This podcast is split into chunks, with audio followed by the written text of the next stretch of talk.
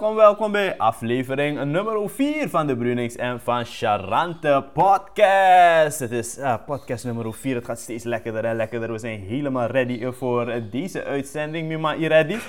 Oeh, hey, dit wordt een leuke. Zeker weten. Je hebt een beetje voetbal erin proberen te slippen, maar het wordt wel een heel erg een basketbaluitzending. Ik probeer altijd voetbal erin te slippen. Joh. We moeten trouwens wat meer, de vorige aflevering hebben we een beetje gehad over volleybal. Ik denk dat we een beetje meer over volley mogen praten, want we gaan het ook een beetje steeds meer proberen te promoten. En we hebben tenslotte best wel veel volleyvrienden, dus we can throw some volleyball in there. Maar laten we beginnen als we normaliter beginnen. Die pokoe, yes. Ik herken het vaagjes van een... Ik denk basketbalgame weer. Ja. NBA Live 2099? 2000 volgens mij. Volgens mij is het van 2000. Maar je bent very, very close. Je bent echt very close. Deze is voor mij legendarisch. Voor de mensen die me kennen. Ik ben meer into de management games en minder into de controller play. Dat is hoe ik altijd ben geweest. En deze NBA Live had franchise mode. Dus je kan een volledige franchise opzetten, spelers, scouten, ze werden beter naarmate het, je franchise vorderde. En je kon ook zelf je eigen spelers maken. Dus ik had een speler van mezelf ook gemaakt. En dat speelde je door tot 2010.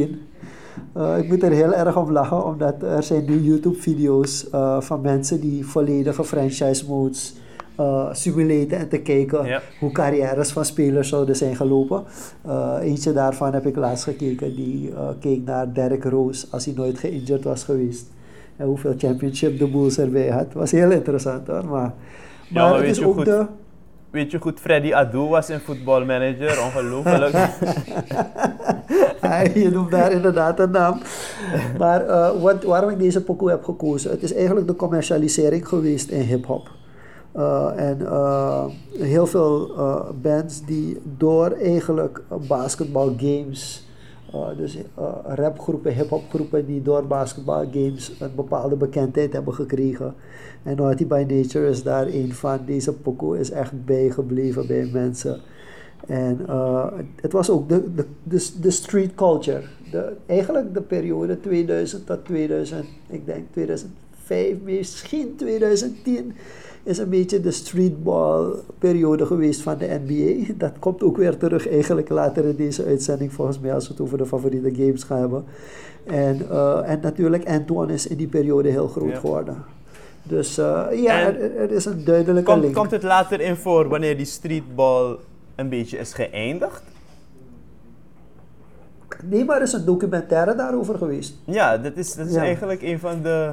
belangrijkste dingen, of tenminste waar David Stern enorm trots op is geweest, dat hij die transitie van die gangsterbasketbal heeft gebracht naar mannen strak in pak. Nu gaat het wel weer terug naar vrije kleding, maar op een gegeven moment waren ze allemaal verplicht om in full business suit naar de wedstrijd te gaan, zodat ze niet meer dat, grof gezegd, dat ghetto gevoel hadden bij die basketbalwedstrijden. Ja, maar er speelde ook commercieel wat en ook, weet je waar het is misgegaan? Het is misgegaan toen Antoine is verkocht. Oh, met Antoine zelfs, hè? Ja, maar ook toen is het met de street dingen misgegaan. Omdat Antoine is verkocht. En toen Antoine verkocht werd, toen is het de nieuwe eigenaren willen volledig commercieel gaan. En toen raakte eigenlijk alles van die street raakte ze kwijt. Dus het werd steeds meer mainstream, niet street, echt commercieel. En het aspect waar het echt om ging... Die games, die tournees, want die tournees waren allemaal uitverkocht. Dat is ook gewoon verdwenen door eigenlijk... Het is eigenlijk begonnen met die... Ik moet even terugzoeken wie het heeft verkocht en wat er toen is gebeurd. Maar toen is eigenlijk de streetball era, het is nu terug, in de zin van, ik bedoel... er zijn vaste parken in Amerika waar je streetball nog steeds legendary is. Maar het commerciële aspect is verdwenen eigenlijk met Antoine. Met het verdwijnen van Antoine als merk, doordat het is overgekocht door een commercieel bedrijf, is eigenlijk de streetball gewoon. Het is wel grappig dat je het over die franchise-modus had van NBA 2000. Toen, ik ben trouwens ook net als jij veel meer into het managen van dingen dan in echt daadwerkelijk het spelen ervan. Maar toen had ik dus ook mijn team gemaakt. Sterker nog, ik had een volledig hoofdklasse volleybalteam gemaakt. Van alle teams. Dus Lisex had een ploeg.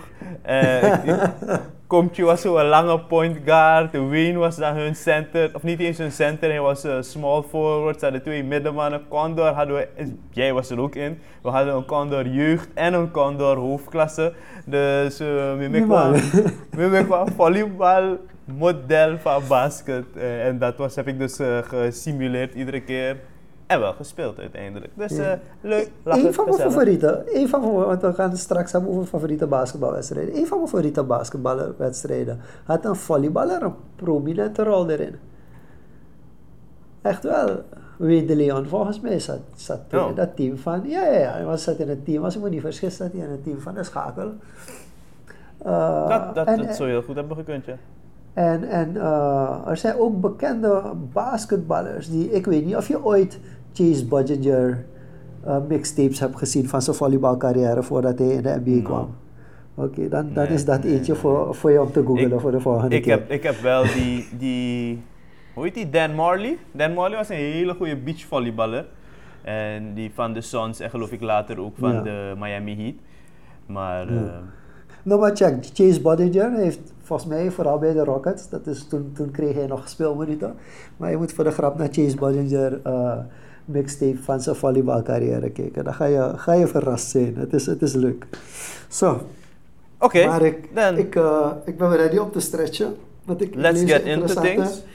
Ik lees een interessante stretch van je. Van mij?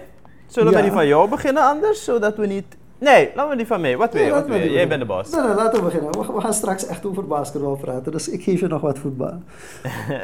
Oké.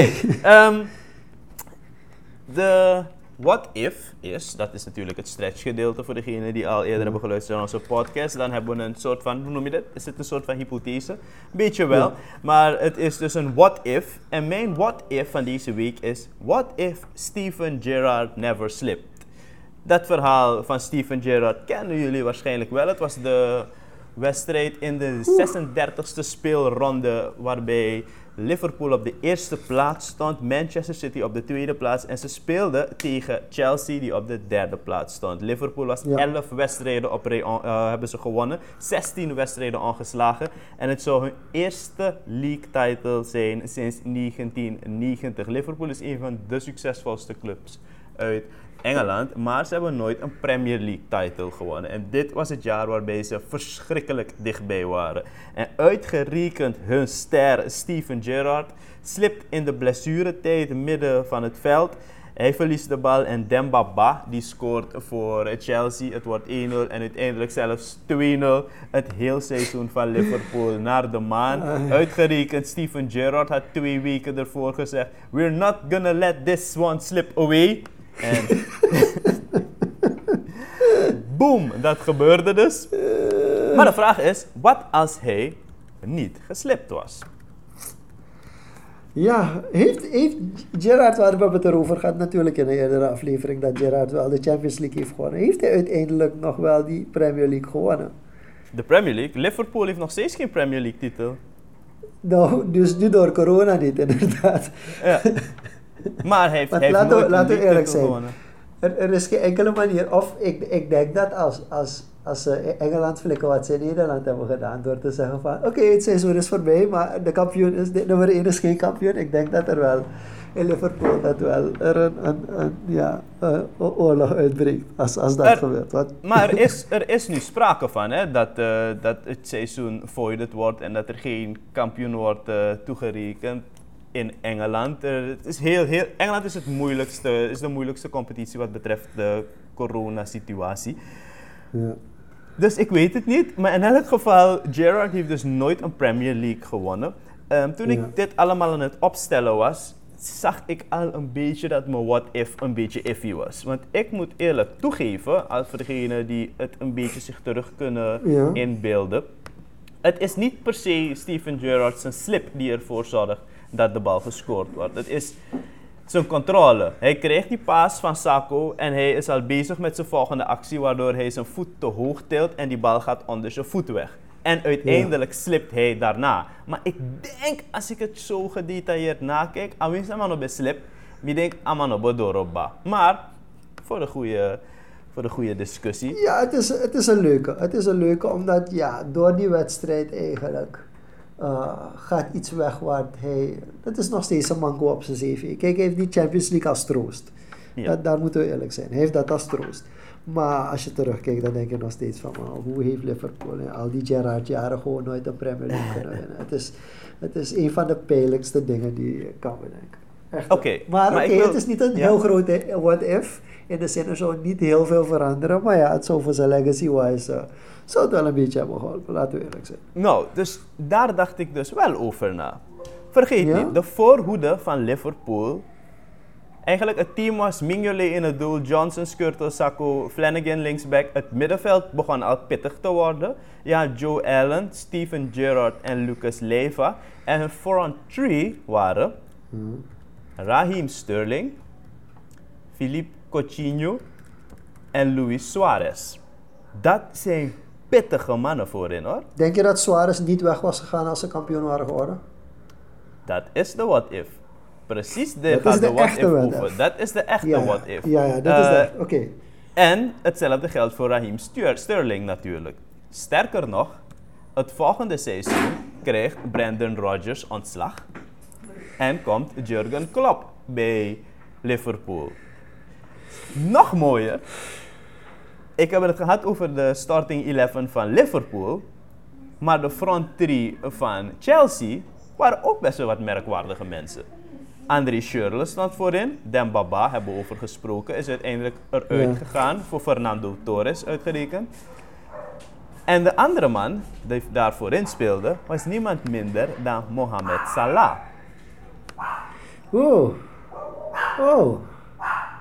Dus het wordt wel heel erg interessant als Steven Gerrard niet slipt. Dan heb je in één keer een voorhoede van Raheem Sterling, Luis Suarez, die het beste seizoen aller tijden misschien had gehad van de Premier League-era. Alan Shearer heeft 34 doelpunten gescoord, maar hij heeft 31 gescoord. Maar hij was gewoon een monster.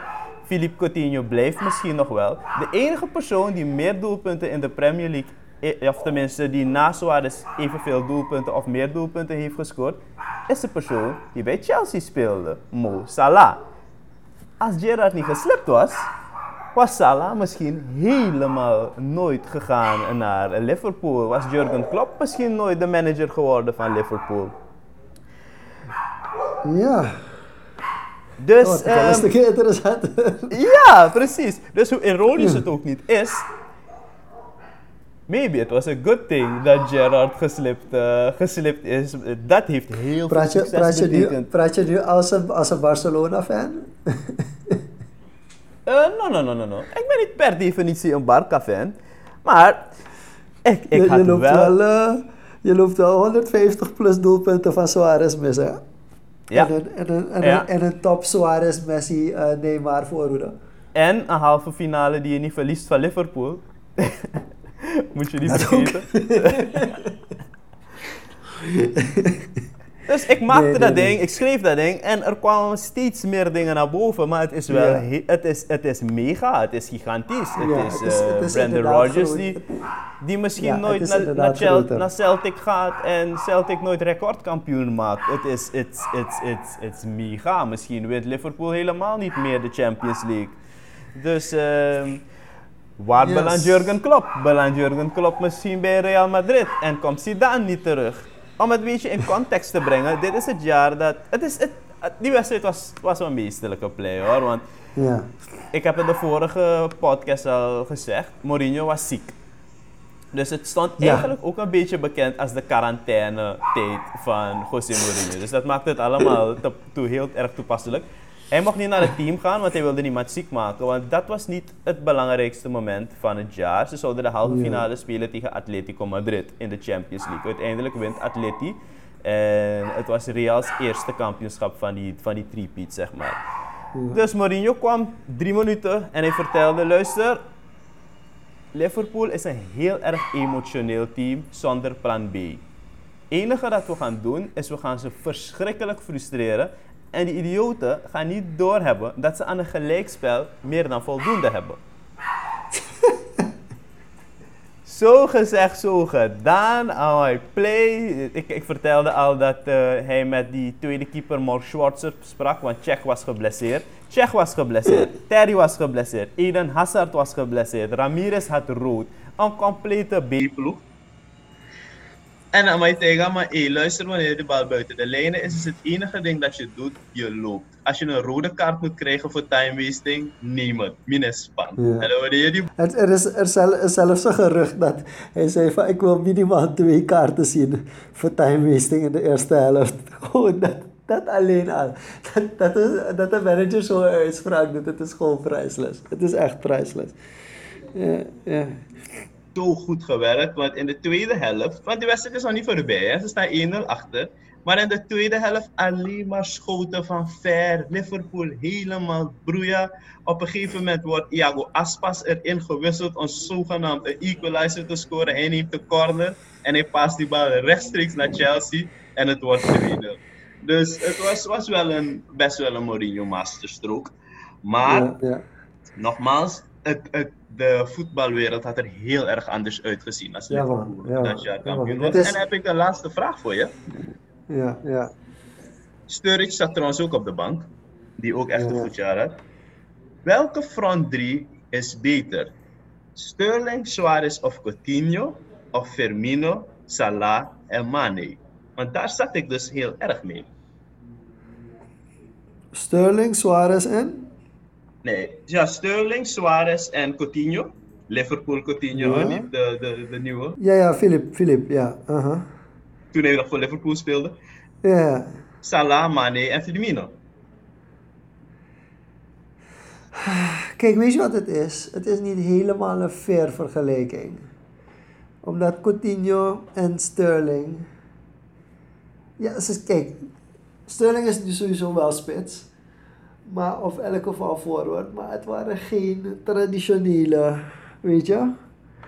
Terwijl Mane en Salah zijn echt goalgetters ook. Dus daar is een beetje het verschil. Maar hetzelfde argument kun je maken over Suarez en Firmino. Firmino is wel een spits, maar hij is geen goalgetter. Terwijl Suarez dat wel enorm is. Ja, maar als je me eerlijk vraagt, het feit dat Salah en Mane wel worden gezien als 2 top 20 spelers op dit moment. En Suarez toen wel, maar die andere 2 echt nog niet. Dus dat maakt het verschil wel. Suarez was geweldig. Waarschijnlijk de beste Liverpool-speler van de afgelopen tijd. Beter misschien Salah kunnen over. Laat me het anders uitleggen. Sterling en Coutinho waren nog echt jong toen, hè? Nou, dus... Hoe oud waren ze? 20? Het volgende jaar is Sterling weggegaan, hè? Dus het volgende jaar is hij naar Manchester City gegaan. Dus hij was... Maar hij was echt jong. Volgens mij was Sterling nog niet eens 20. Hij was wel een topper van Liverpool. Ja, hij was een topper, maar hij was niet op het niveau waar Mane... Firmino is, bijvoorbeeld. Ja, maar niet dan Mane. En Coutinho was ook niet beter dan Mane. Dus het is... Nee, dus het is voor mij niet... Salah en Suarez equal each other out. Ook al was Suarez had dat seizoen een beter seizoen dan Salah dit seizoen, but they equal each other out. Dus de vraag, Raheem Sterling en Coutinho, die 2 van de beste spelers van Liverpool zijn geworden uiteindelijk. Maar toen waren ze nog niet zo groot ook. Ja. Sterling niet zo ver van. Ja, Sterling was nog niet zo groot. En do they equal, dan is de optelsom, het is Sterling en Coutinho tegen Firmino en Mane dan. Moeilijk hoor, moeilijk. Ja. Moeilijk. Anyway. Nee. Maar ze waren nog jong. Ik geef inderdaad ook de huidige front 3 een betere... Ja, met alle respect. Ik bedoel, de huidige front 3. Ze hebben de Premier League afgemaakt, man, dit jaar. Ze hebben ze afgemaakt. Je kan het niet eens vergelijken. Ik heb het over front 3, hè. Ik heb het niet over wat daarachter is. For serious, it's not that team zo zwak was, dat Liverpool team van 2014 verdedigend zo zwak was. Als je Simon Mignolet in het doel hebt, kan je eigenlijk al stoppen met tellen. Er is wel een gigantisch verschil tussen Mignolet en Alisson. Een meer dan gigantisch verschil tussen Skrtel en Van Dijk. En daar heb ik het nog niet eens over het middenveld met Joe Allen, die niemand kent. Dus ik heb het echt sick over de front three. Ja, maar ja, we hoeven niet te discussiëren over... Nee, ik denk het niet. Ik denk dat we liever kunnen gaan naar nog een stretch. Ja man, nou, gezellig. Hebben we het ook gehad wat voetbal betreft. Dus ik heb het gevoel alsof het een stille uitzending voor mij gaat worden nu. Ja. Ik ben lastig. Maar dat is fijn. Je krijgt me wel terug in de volgende uitzending. Wat als Tim Duncan een Olympische zwemmer was geworden? En ik moet even een beetje uitleg geven hierachter, want het is geen onbekend verhaal. Tenminste, als je een beetje de geschiedenis kent van Tim Duncan. Heel veel mensen weten het misschien niet, maar Tim Duncan heeft pas op zijn 14e is hij echt gestart met basketballen. Het is heel vreemd. Het is eigenlijk een heel vreemd verhaal. Het verhaal is als volgt. Tim Duncan komt van de Virgin Islands en zijn zus was een Olympische zwemmer. Zijn zus heeft in 1988... op de Olympische Spelen heeft ze gezwommen. En hij zwom dus ook. En hij was voor zijn leeftijd toen, volgens mij was hij nog geen 14 jaar oud, was hij echt een vreselijk goede zwemmer.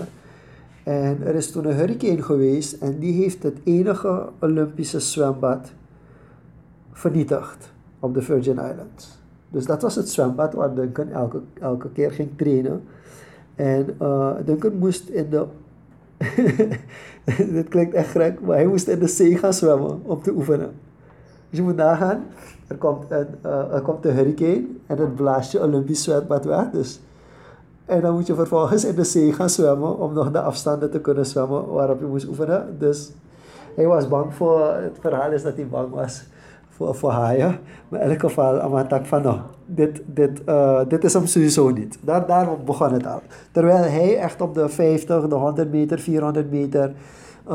was hij al in pace om de Olympische Spelen van 92 te halen.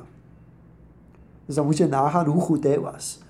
Hij was al in de lijst, in de pre-selection om geselecteerd te worden. Nou, misschien overdrijf ik een beetje. Maar hij was fully on pace om in 92 Olympische Spelen. Dat was eigenlijk zijn streven. En je moet nagaan, Tim Duncan is best lang. Dus je kan je best wel voorstellen dat hij best een goed zwemframe had. Maar toen is ook nog zijn moeder overleden. Vlak voordat hij 14 werd. Volgens mij een dag voordat hij 14 werd is zijn moeder overleden. En in de laatste dagen heeft ze tegen Duncan gezegd van luister, jullie moeten, en tegen die zussen van Duncan, van jullie moeten jullie college afmaken met een diploma. En hij heeft eigenlijk vanaf toen is hij gestopt met competitief zwemmen. En toen had hij een schoonbroer of zo die hield van basketbal. En toen is hij op die leeftijd, op zijn 14e, is hij eigenlijk begonnen met basketballen. Daarna gaan hij op zijn 14e beginnen met basketballen. Hij heeft binnen 4 jaar is hij beland bij Wake Forest op een scholarship. Hij heeft ook zijn dingen afgerond. Want hij had zijn moeder als het ware beloofd dat hij... zijn college degree zou halen. Dus hij is niet weggegaan. Hij heeft alle 4 seizoenen college gespeeld voordat hij naar de NBA is gegaan. En ja, we weten allemaal dat eigenlijk Tim Duncan wordt gezien als de beste power forward in de geschiedenis van de NBA. Mensen die met Karl Malone of Charles Barkley komen is leuk, maar Tim Duncan heeft 5 NBA-ringen. Dus het verschil is groot. 5 en 0 is wel een groot verschil. Ja, dus, het is mega verschil. Er is nog een discussie over Garnett, maar voor mij ook de beste power forward aan de tijd. Nee. De Garnett komt in individuele accolades, komt die ook niet in de buurt bij, Duncan. Duncan is gewoon verreweg de beste. De beste power forward ooit, een top 10 speler aller tijden en wel de saaiste top 10 speler aller tijden.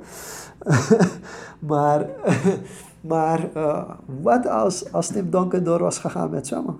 Ja, want je geeft me nu een what-if situatie. What if Hurricane Hugo never came? ja, precies. Nee, of hij was er gekomen, maar hij was net langs dat zwembad of net langs de Virgin Islands geraasd. Weet je, dat kan technically ook. Oké. Nou, een beetje in context te brengen. Duncan die is 44 jaar, dus waarschijnlijk zou je niet echt hebben gezwommen tegen Michael Phelps die 34 is. Duncan is 2,11 meter. Michael Phelps is 1,93 ongeveer. De langste zwemmer die ik heb gevonden is Matt Grievers, die ook een beetje van dezelfde generatie is, Amerikaanse zwemmer. Hij is 2,0. Ja. Dus hij zou sowieso wel een van de langste zwemmers zijn. De records die Duncan gevestigd heeft kwamen op die 50 meter ongeveer op iets van 32 seconden. Kris Humphries, 27. Oh jeetje. Dus hij is waarschijnlijk niet de beste. Hij is sowieso niet de beste zwemmer die in de NBA heeft gespeeld. Ja, maar je praat over records van toen hij nog geen 14 was, hè? Toen Kris Humphries, en ik heb niet door kunnen zoeken, maar ze vonden dat Kris Humphries dat gezwommen had toen hij 11 was. Dat lijkt me heel erg sterk. Maar dat is pittig. Maar oké, hij zou dan gezwommen hebben tegen mensen als Alexander Popov, die in ongeveer dezelfde tijd was als Anthony Nesty, net ietsje na Nesty. Yeah. En Peter van der Hogeband zou je samen in het pad mee. Oh ja, natuurlijk. Dat zou grappig zijn. Verder zou hij eerder naar de Olympische Spelen zijn geweest. Want de eerste keer dat Duncan in de Olympische Spelen gestaan is, was in 2004. Waar we het ook nog over gaan hebben natuurlijk. Ja, hij zou veel eerder op de Olympische Spelen hebben gestaan. Maar vooral, het zou vaarlijk tricky zijn. Precies zo'n lange maina watra. Het zou heel apart zijn. Ik weet ook niet of hij qua zwemmen hoe ver hij was gekomen. Dat kan ik ook niet goed indenken. Maar hij zou een Olympische Spelen hebben gepakt. Misschien niet in meteen in 92, misschien in 96 en in 2000. Maar ik denk dat de impact op basketbalniveau veel groter zou zijn. Ik zal een mooi voorbeeld geven. Als deze What If was gebeurd, zou deze podcast van vandaag niet bestaan. Want mijn favoriete game, basketbalwedstrijd aller tijden, zou gewoon niet bestaan. Dat is wel heel, heel bizar natuurlijk. En de vraag is, wie wint dan al die 5 titels? Ja, dat is moeilijk om te denken, want je moet nagaan die draftclass van 1997, waar Duncan nummer 1 ging. Laten we de namen noemen van wat er daarna is gekomen. Nummer 1 was Duncan. 2 was Keith Van Horn. 3 was Chauncey Billups. 4 was Antonio Daniels. 5 was Tony Batiste. 6 was Ron Mercer. 10 was Tim Thomas. Antoine Foyle. Tracy McGrady. Danny Fortson. Tarib Abdul Wahad. Oké, laat me daar stoppen. Ik denk dat T-Mac en Chauncey, dat zijn nog een beetje de namen waarvan je zegt van dat had er anders uit kunnen zien. Misschien had, laten we even best case scenario pakken. En dat ze misschien minder hadden getankt in 97 om die number 1 pick te krijgen, San Antonio. Want Robinson raakte geblesseerd en toen zijn ze full tanking mode gegaan. Dus laten we een best case scenario pakken. En dat zou betekenen dat Tracy McGrady een flinke 20 jaar eerder dan hij bij de Spurs heeft gespeeld, bij de Spurs zou spelen in plaats van Toronto. Dus dat zou best case scenario zijn. En de vraag zou zijn, zou Pop dezelfde carrière hebben gehad? Keith Van Horn was... Waar was T-Mac? T-Mac is op de 9e plek genomen. Ik ga eerlijk zeggen, Chauncey en Ron Mercer, dat was bijna een lock voor Boston. Boston had Chauncey en Ron Mercer eigenlijk al vanaf het begin op de lijst. Want dat is ook een heel apart jaar geweest met Chauncey, Ron Mercer en... wie was Antoine Walker volgens mij. Dat was een team, jongen, met Rick Pitino. Was deze draft laat? Heeft die draft op tijd plaatsgevonden? Want ik weet nog dat was precies na de Jordan-era, toch? Het was een lockdown-jaar, of niet? Nee, 99 was na de Jordan-era. Dus daar is ook nog een... Ja. En deze draft was van 1998? 97. Dus Jordan heeft nog een jaar gedomineerd... En toen is die lockdown gekomen. Dus Duncan heeft dit in zijn rookiejaar meteen die championship gewonnen. Oké, hij heeft nog een jaar met Jordan gespeeld, zeg maar. Ja, hij heeft een jaar Jordan meegemaakt. Oké. Ja. Oké, ja. Dus maar hij was aan... zeg hierover. Ja. Inderdaad, om mee te beginnen, deze podcast was anders geweest. Het onderwerp was anders geweest. Hoe zou Manu Ginobili hebben gespeeld? Was Manu Ginobili een hele andere speler? Was hij überhaupt nog gebleven bij de San Antonio Spurs? Was Greg Popovich zo lang gebleven bij de Spurs? Wat ik misschien wel denk. Maar het verandert het hele basketballandschap. Ja, ja. En is gewoon een top 10. Er zijn te veel dingen die veranderen. Laten we daarop houden. Het zou gewoon... Ja. Er zijn gewoon te veel dingen die veranderen. Kunnen we het niet doen? Come on. We kunnen dit toch? What about LeBron James? De discussie Michael Jordan, LeBron James. Dat zou wellicht anders uitzien. Hoeveel keer heeft LeBron James verloren van de Spurs in de finale? Nee, wacht. Je moet we gaan een stukje terug. Want zonder Tim Duncan is er een heel grote kans inderdaad dat LeBron James in Cleveland, voordat hij weggaat, zijn eerste titel pakt. Ja, dat bedoel ik. Want, ja. Dus nee, voor de luisteraars om even een beeld te krijgen. LeBron had twee problemen. Eén, in zijn eerste finale is hij gewoon vernietigd door de Spurs met Tim Duncan, met een piek Tim Duncan. Want volgens mij was dat het laatste championship waar Tim Duncan de MVP pakte. Daarna heeft 1 keer Parker en 1 keer Kawhi gepakt. Ja. Dus LeBron is vernietigd toen. Echt gewoon een sweep en niemand kon wat doen, want even hij speelde echt met het... Ik heb naar die Detroit gekeken. Het was nog net geen Parker en de Lakers, maar het was pijnlijk. Maar het was zielig, man. Ik heb tegen die Detroit gekeken. Het was echt 1-5.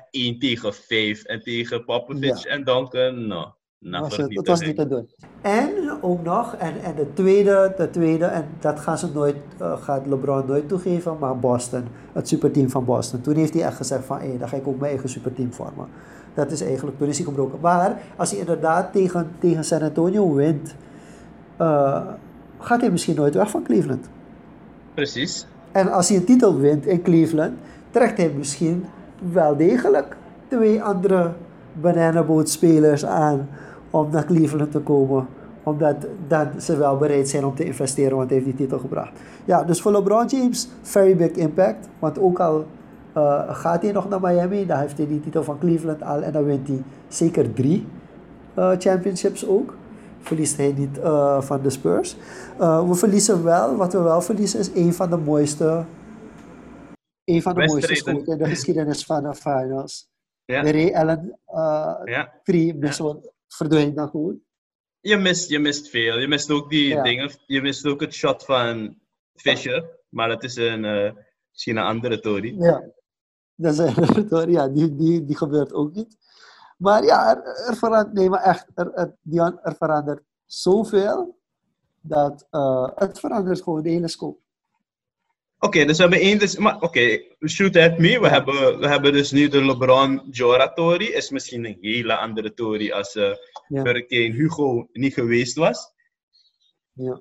Wat nog meer? Wat verandert specifiek nog meer? Ik denk wat about Kobe? Nee, ik ga eerlijk zijn. Als we kijken naar de Spurs Championships, het zijn altijd tussenjaren geweest. Dus de vraag is, zou Detroit back-to-back pakken? Dat is de eerste vraag die is dan. Detroit? Back-to-back? Ja. Dat is wel lang terug, hoor. Wat bedoel je precies? Detroit? Nee, even. Detroit wint in welk jaar wint Detroit de NBA? Na de 3-peat van Lakers, ik dacht dat het 2006 was, hoor. Wacht even. Let me get back to you on that one. Oké, maar het is in elk geval geen 2 keer geweest. Nee, ze verliezen in 2005. Nadat ze LA winnen, in 2005 verliezen ze van... in een Game 7, dat was volgens mij... De reden waarom we het zo slecht herinneren is omdat de Spurs-Pistons finale van 2005 was een van de slechtst bekeken finales, NBA-finales in de geschiedenis. Want het was zo saai en het was gewoon saai. Detroit wordt in 20 2004 kampioen. En in 2005 verliezen ze dus in een Game 7 van San Antonio. Precies. Dus het gaat helemaal samen met die timeline die we eerder hebben besproken van Melo of Wade of Bosch op het Pistons team. Precies. Spurs verbreekt Spurs de championship round van Pistons, want die waren eigenlijk vrijwel zeker back-to-back geworden als Duncan er niet was. Mm-hmm. Ze verbreken eigenlijk LeBron zijn kans, want het is echt het jaar na Wade zijn kampioenschap geweest dat LeBron in de finals al stond. Dus dat valt weg. Ik denk dat de twee belangrijkste zijn. Er is ook geen echte competitie voor Miami in de finals, want de Warriors komen gewoon veel later. Dus Miami had best een 3-peat kunnen pakken. En misschien was het positief geweest voor OKC. Denk aan OKC. Ja. Maar oké, vertel waarom. Ik denk dat OKC zich veel beter had ontwikkeld. In 2013, 2014. Spurs is er lang bij, hoor. Dus dat is ook een ander ding, hè. Ik bedoel, de longevity van Mr. Fundamental geeft ook weer wat aan hoe belangrijk techniek is in de sport. Maar het is zo 15 jaar lang. Ik word er gek van bijna. Ik ga nu door de statistieken heen. Die mannen waren pittig, hoor. 15 jaar lang. En elk jaar wanneer er geen topteam was in de West, was er altijd de Spurs. En eigenlijk waren zij gewoon altijd een topteam. Dus ik moet het anders zeggen. En ik moet nagaan, de reden waarom ze zo vaak afgebroken waren. Dus 2003 gewonnen, 2004, 2005 gewonnen, 2016, 2007 gewonnen. Heeft ook te maken gehad met blessures, hè, van Manu en volgens mij ook een jaartje van Tony Parker. Ja, dus daar heeft het ook heel veel mee te maken.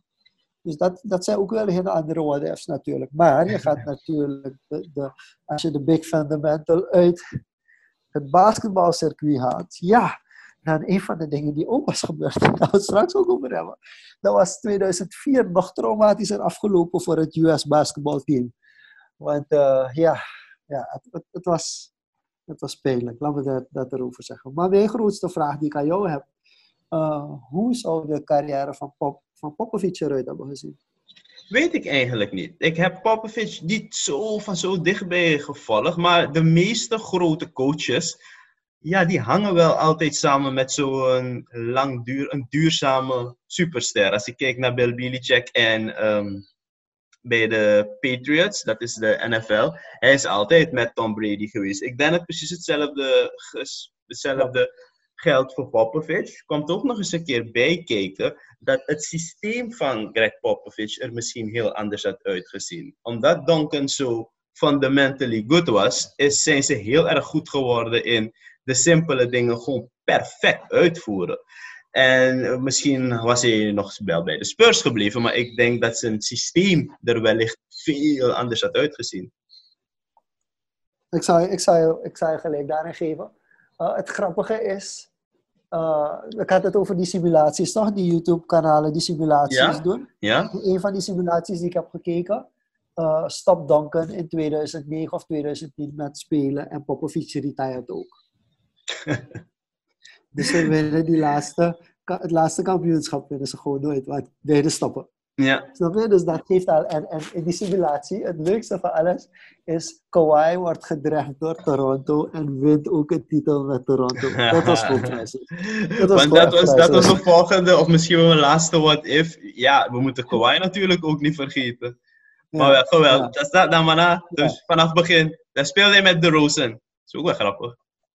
Ja, volgens mij wel. En Laurie is nooit gegaan. Laurie is bij Houston gebleven. Het was heel apart. Het was vreselijk. Yes. Oké. Zo, dat was een leuke.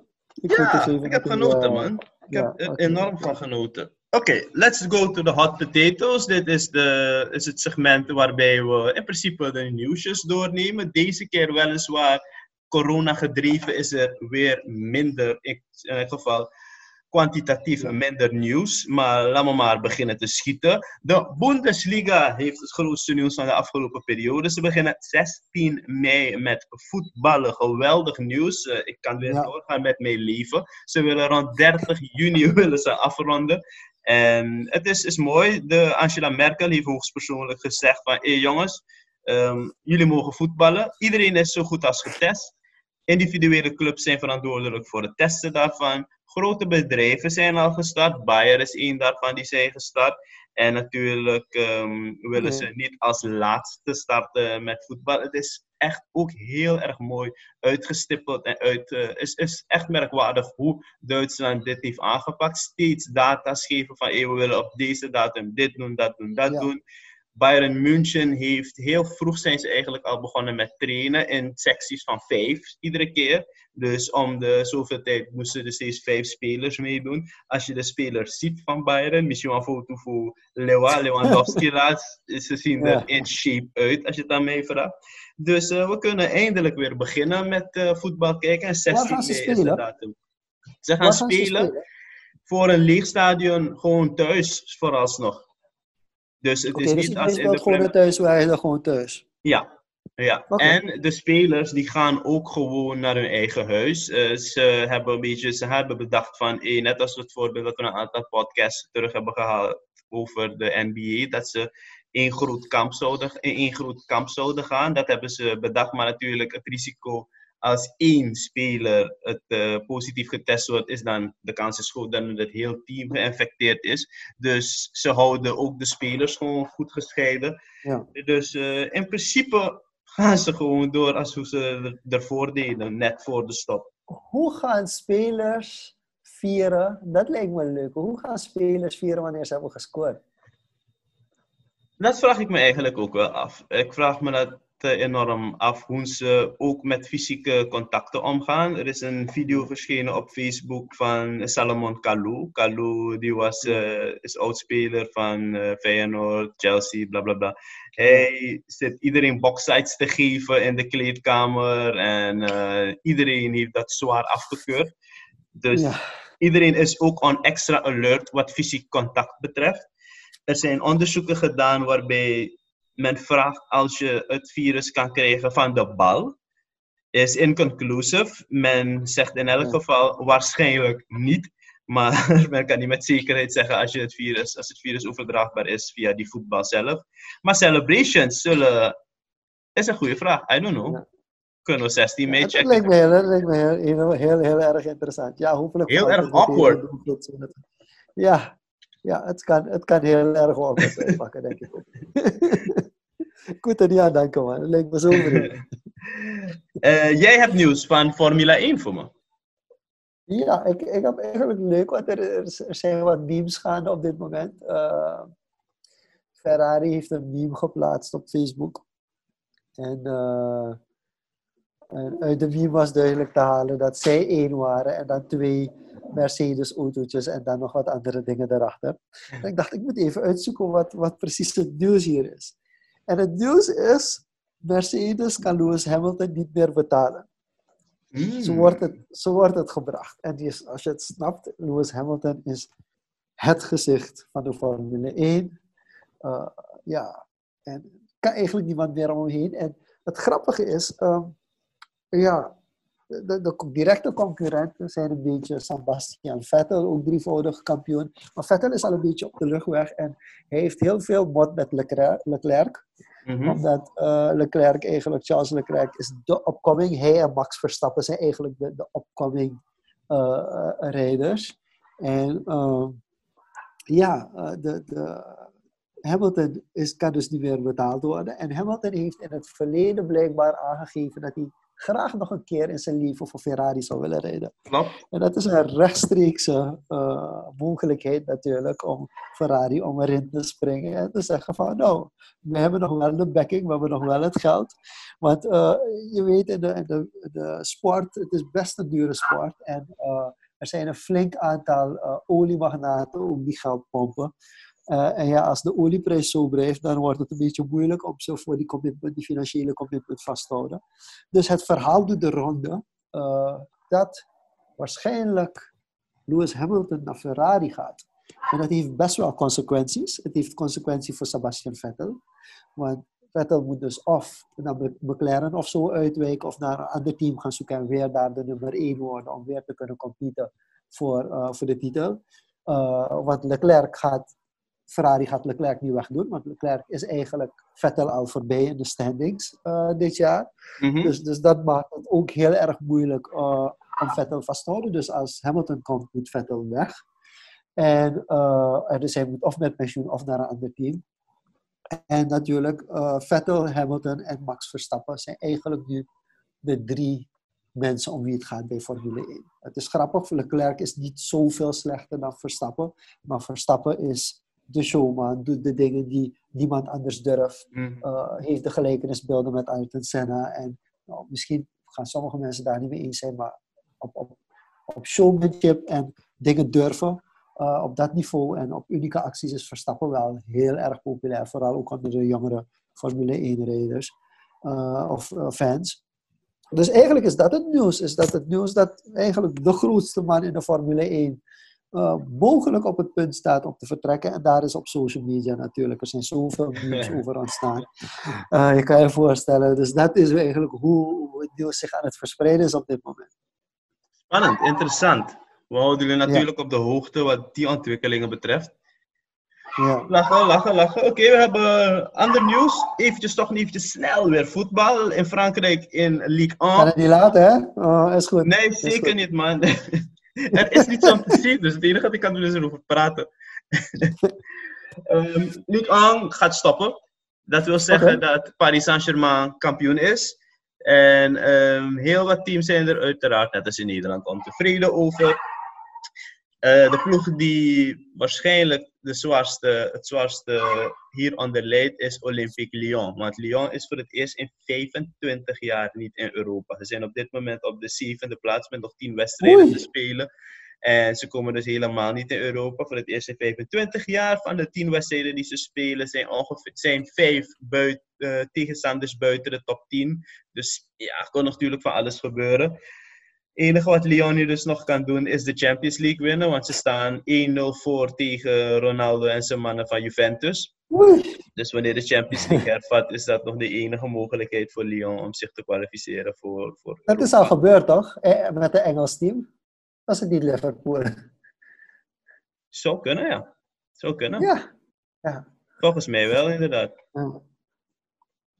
Oké, dus dat is Ligue 1 nieuws. En natuurlijk moeten we het eventjes hebben over onze eigen Biggie Boy, die aanstaande zaterdag gaat vechten tijdens UFC 249. Hij is het derde gevecht van de maincard. De maincard zal waarschijnlijk om 11 uur Surinaamse tijd starten. De wedstrijden zullen te volgen zijn. Ik dacht STVS, ATV sowieso. En hij gaat vechten tegen Francis Ngannou, een beetje... Hoe zal ik het zeggen? Laten we iets leuks doen, hoor. Want kijk, deze aflevering wordt geüpload na die wedstrijd. We nemen op een donderdag en meestal de week daarna verschijnt die. Dus ik zou zeggen, laten we iets opnemen. Want we gaan het niet kunnen schrappen. Nou, jij doet de edit. Je mensen mogen dat weten, hoor. Dus mensen, als Dion helemaal daarnaast zit en je hoort dit niet, dan weten jullie niet, want hij heeft niet eruit gehaald. Maar het leek me leuk om even een kleine predictie te doen. Misschien leuk om 3 gevechten uit te kiezen uit die kaart. Of wil je alleen Biggie? We kunnen ook alleen Biggie doen. En, wat verwacht jij? Ik ben er een beetje uit. Die fitty.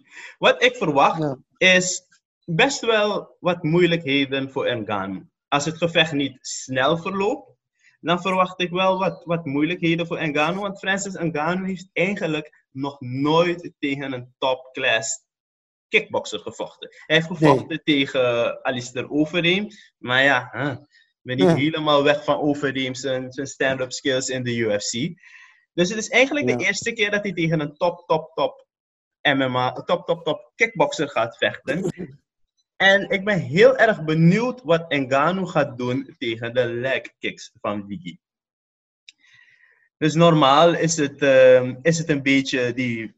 Ja, zullen we dat been proberen te vangen, dat je naar de grond kan gaan. Maar ik weet ook niet zeker of Ngannou zo happig is om naar de grond te gaan met Biggie. Ik Ik ben eigenlijk best wel optimistisch gesteld, omdat Ngannou best wel een hard hitter is. En Biggie, die is een counterstriker. Dus ja. Ngannou maakt hele lange slagen. Ik verwacht en hoop, eerlijk gezegd, ja? op een paar lekkere, snelle, goed geplaatste linkerhoekjes. Oké, mijn grootste concern, en dat had ik bij Overeem al, is natuurlijk het grondgevecht. Kijk, Ngannou is ook geen grappler, is ook geen man die graag naar de grond toe gaat, maar heeft natuurlijk wel op UFC-niveau een stuk meer ervaring daarmee. En waar Overeem echt niet kon profiteren van het moment dat Biggie Boy op de grond was, heeft Ngannou wel wat submission-activiteiten.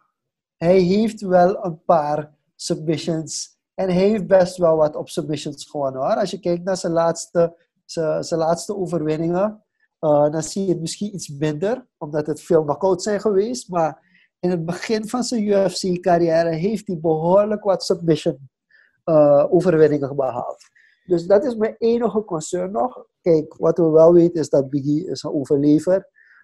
Hij is niet iemand die makkelijk kan afmaken. Dus dat wordt Ngannou inderdaad zijn concern. Ik denk inderdaad, hoe langer het gevecht gaat, hoe groter de kans is dat Biggie hem verrast. Maar ik denk ook dat de grootste angst van mijn kant is toch dat op submission niveau Ngannou stiekem best wel wat kwaliteit heeft. Kijk, Ngannou die is een ook van nature kickboxer. Hij is van Cameroen naar Parijs gegaan. En toen hij in de gym van Parijs kwam, wilde hij nummer kickboksen. Toen heeft zijn trainer hem gezegd, nee, jij bent de MMA-vechter en daar kan je het snelst geld maken. Dus hij heeft inderdaad wat submission wins pre-UFC. Ja. Maar dat waren die gevechten die ik heb gezien, althans waren meer power-based submissions. Dus waarbij hij de man naar de grond kreeg en op de grond is die man groggy en dan slipt er een guillotine erin of something like that. Maar dat hij echt een artiest op de grond is, dat hij precies weet van de koorts, bla bla bla.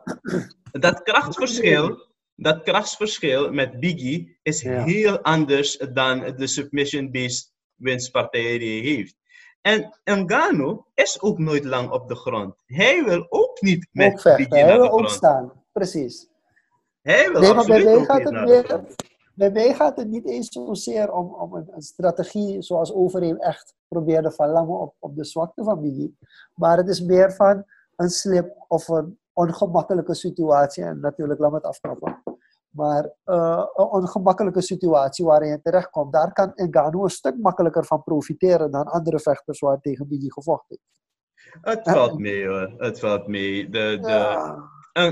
Ngannou is nogmaals, in de situatie die jij schetst, een slip en ze zijn beide volle strength op de grond. Is Biggie niet in het nadeel. Omdat beide nog vers zijn at the end of the day MMA-vechters. Geen van de twee hebben een worstelachtergrond, geen van de twee hebben Braziliaanse jiu-jitsu-achtergrond. Dus als ze beide op de grond zijn, is het voelen en passen en meten en dan denk ik dat ze beide opstaan. Tenzij Ngannou met een geweldige strategie komt en hij is de afgelopen 6 maanden met de Gracie-familie bezig geweest, waar ik niet van op de hoogte ben. Ja. Dan is het natuurlijk een hele andere situatie. Maar op dit moment, bij de full power op de grond, waar je wel zorgen over moet maken, is als Ngannou Biggie vol krijgt en Biggie groggy op de grond is, dan kan er een submission uitkomen. Maar dan maak ik me nog steeds meer zorgen over de stand-up van Ngannou, omdat hij hem eerst keihard moet raken. Maar ik maak me geen zorgen over een takedown en dan dat het een submissiegevecht wordt op de grond. En dan heb ik nog zelfs wat vertrouwen in Biggie's skills op de grond, hoor. In vergelijking daarmee. Ja. Maar omdat ik ook al zei, hij is een survivor. De stijl waarin hij vecht is dat hij uit die underdog-positie altijd terug kan komen. En tot nu toe in UFC is hij ook gewoon onverslaanbaar geweest daarvoor. Mm-hmm. Dus wat dat betreft ben ik ook heel, heel confident. En de enige gevechten die Ngannou heeft verloren, zijn tegen twee worstelaars geweest. Dus het is en het zijn ook besluitgevechten geweest, hè? Sorry? Het zijn ook decisions. Het zijn decisions geweest, maar dat is zo weer risking. Echt weer risking. Je wil niet, als je geen worstelachtergrond hebt, wil je echt absoluut niet tegen een worstelaar gaan clinchen en dat soort dingen. Dus zo'n soort gevecht was het. Dat gaat het niet worden met Biggie. Het gaat een beetje een tactisch verhaal worden. Waar ik me wel zorgen over maak, is de snelheid van Francis Ngannou. En iets waar men het niet zo vaak over heeft. Men heeft het wel altijd over de kracht van Ngannou. Ik denk stiekempjes dat Ngannou toch nog een klein beetje sneller is dan Biggie Boy is.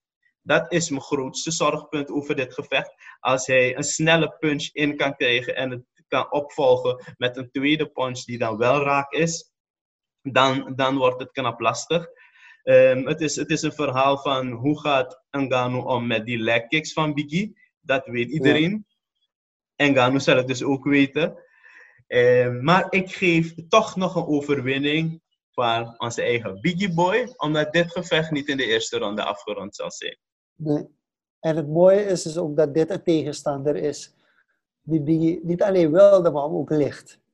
Weet je? Precies wat je zegt. Je hebt niet een of ander grappler die het enigste wat hij wil is naar de grond krijgen en het gevecht op de grond. Het zijn twee jongens die houden van een echte vechtpartij.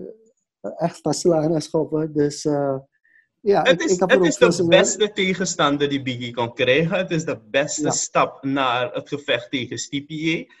En ik denk dat hij een enorme goede kansen maakt. Weliswaar heb ik dit traject niet zo goed kunnen volgen wat hij precies heeft gedaan aan voorbereiding. Het is waarschijnlijk een beetje broeia geweest met die hele corona-tortori. Maar ik geef Biggie wel wat goede kansen, gezien het feit dat hij zo'n counterstriker is. Maar boy, hij moet die eerste ronde zien te overleven. En hoe hij dat doet is de question. Ngannou, als de gevechten zijn gewonnen, tenminste de afgelopen 6 tot 8 wedstrijden van hem, zijn allemaal gewonnen in de eerste ronde. De twee wedstrijden die verloren heeft, waar we het net over hadden, van Lewis en Stipe Miocic, die waren allemaal decisions. Het volledige gevecht.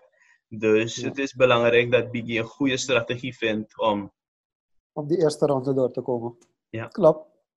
Ja, dat gaat lukken. Oké. Het wordt een mooie partij. Je hebt hem op een winst. Ik heb Biggie ook op een winst. Dus we hopen voor het beste. En we hopen dat we trots terug kunnen luisteren naar deze podcast. En ik zeg zelfs een winst by decision. Oké. Als Biggie het slim aanpakt, hoop ik dat het wordt. Maar we zullen zien. Ik ga voor een winst by technical. Zo? Ja. Oké, dan hebben we het gehad voor het eerste gedeelte van deze podcast, hè? Weer een hele hap. Ik dacht, we zijn er snel doorheen, maar we hebben toch nog meer te vertellen gehad. Geef allemaal niet. Mensen, blijf stand-by voor het tweede gedeelte van episode nummer 4.